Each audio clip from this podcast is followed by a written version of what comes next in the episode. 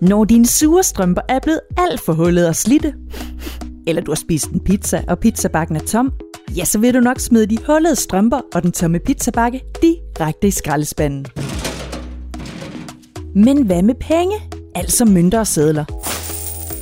Må du egentlig også smide dem ud, hvis de nu for eksempel går i stykker eller bliver for slidte at bruge? Det undrer Vigga sig over i denne episode af Manipedia. Podcasten, der kan gøre dig helt vildt mega klog på alt om penge. Hej, jeg hedder Vigga, jeg er 12 år, og mit spørgsmål er, må man gerne smide penge ud? Ja, må man egentlig det? Du kan jo tænke lidt over, hvad du egentlig tror svaret er, og imens skal vi vist have fat i en, der ikke bare ved meget om penge, men som også har ansvaret for helt vildt mange penge.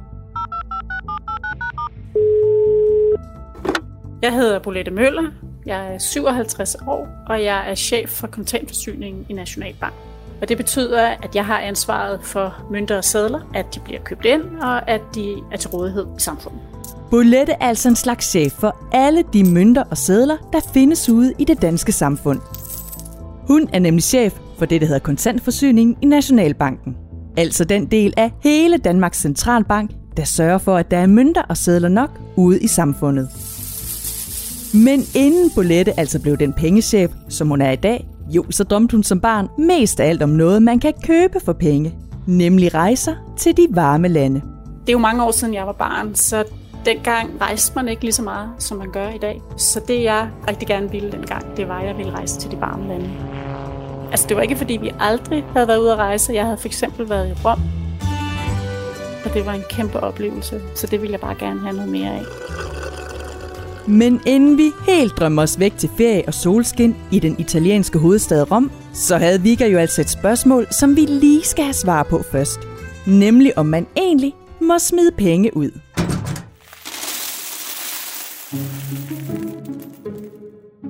Må man gerne smide penge ud? Det er et rigtig godt spørgsmål. Og svaret er, at det må man godt. Altså man må gerne smide penge ud, men det er tosset at gøre. Fordi man mister jo sin værdi, hvis man smider dem ud. Så det helt korte svar på Viggas spørgsmål er altså, ja, man må gerne smide penge ud. Men trods det, så er det måske altså ikke verdens bedste idé.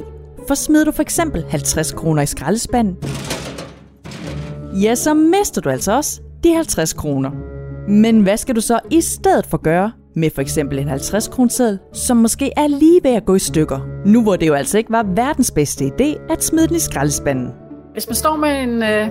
For eksempel en 50-kroneseddel, som er ved at gå midt over, så skal man gå ned i sin bank, og så bytter de den ud.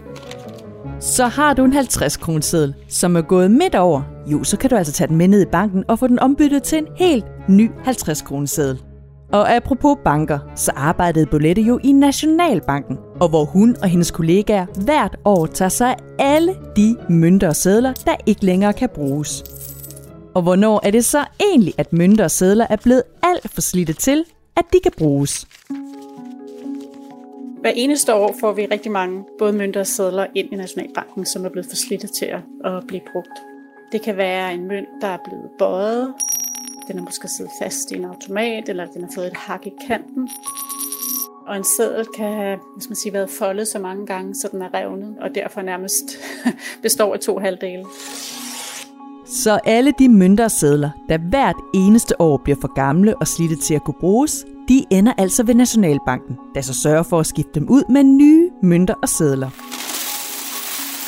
Men hvad så med alle de gamle mønter og sedler, tænker du måske?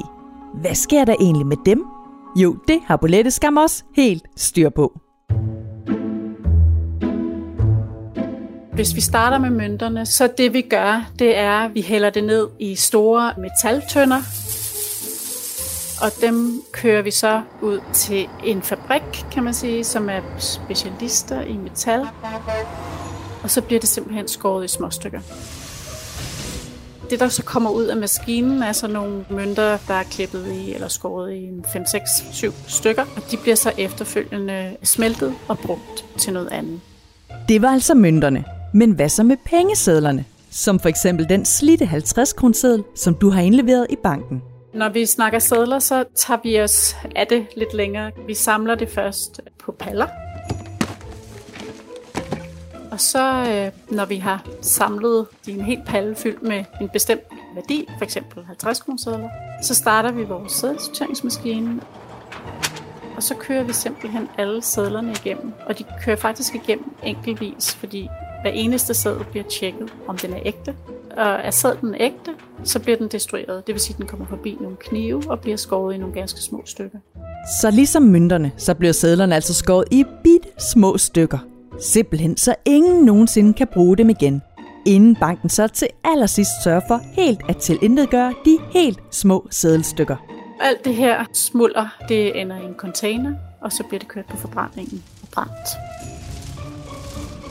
Og på den måde sørger Nationalbanken altså for, at man på ingen måde kan misbruge penge, der skal destrueres.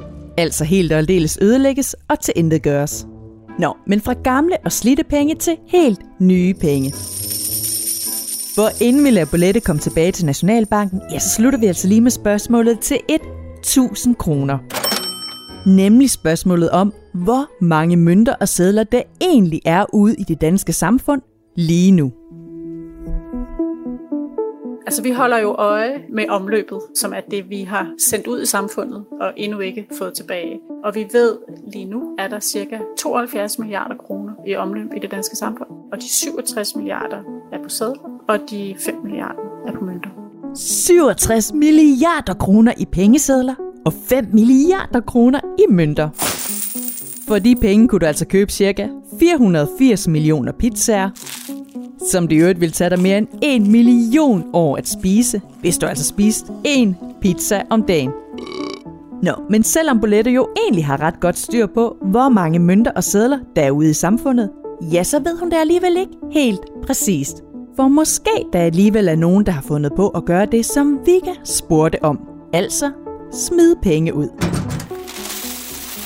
Når det så er sagt, så ved vi selvfølgelig ikke, om der er nogen, der har smidt sedler ud, og derfor er tallet måske er lidt mindre.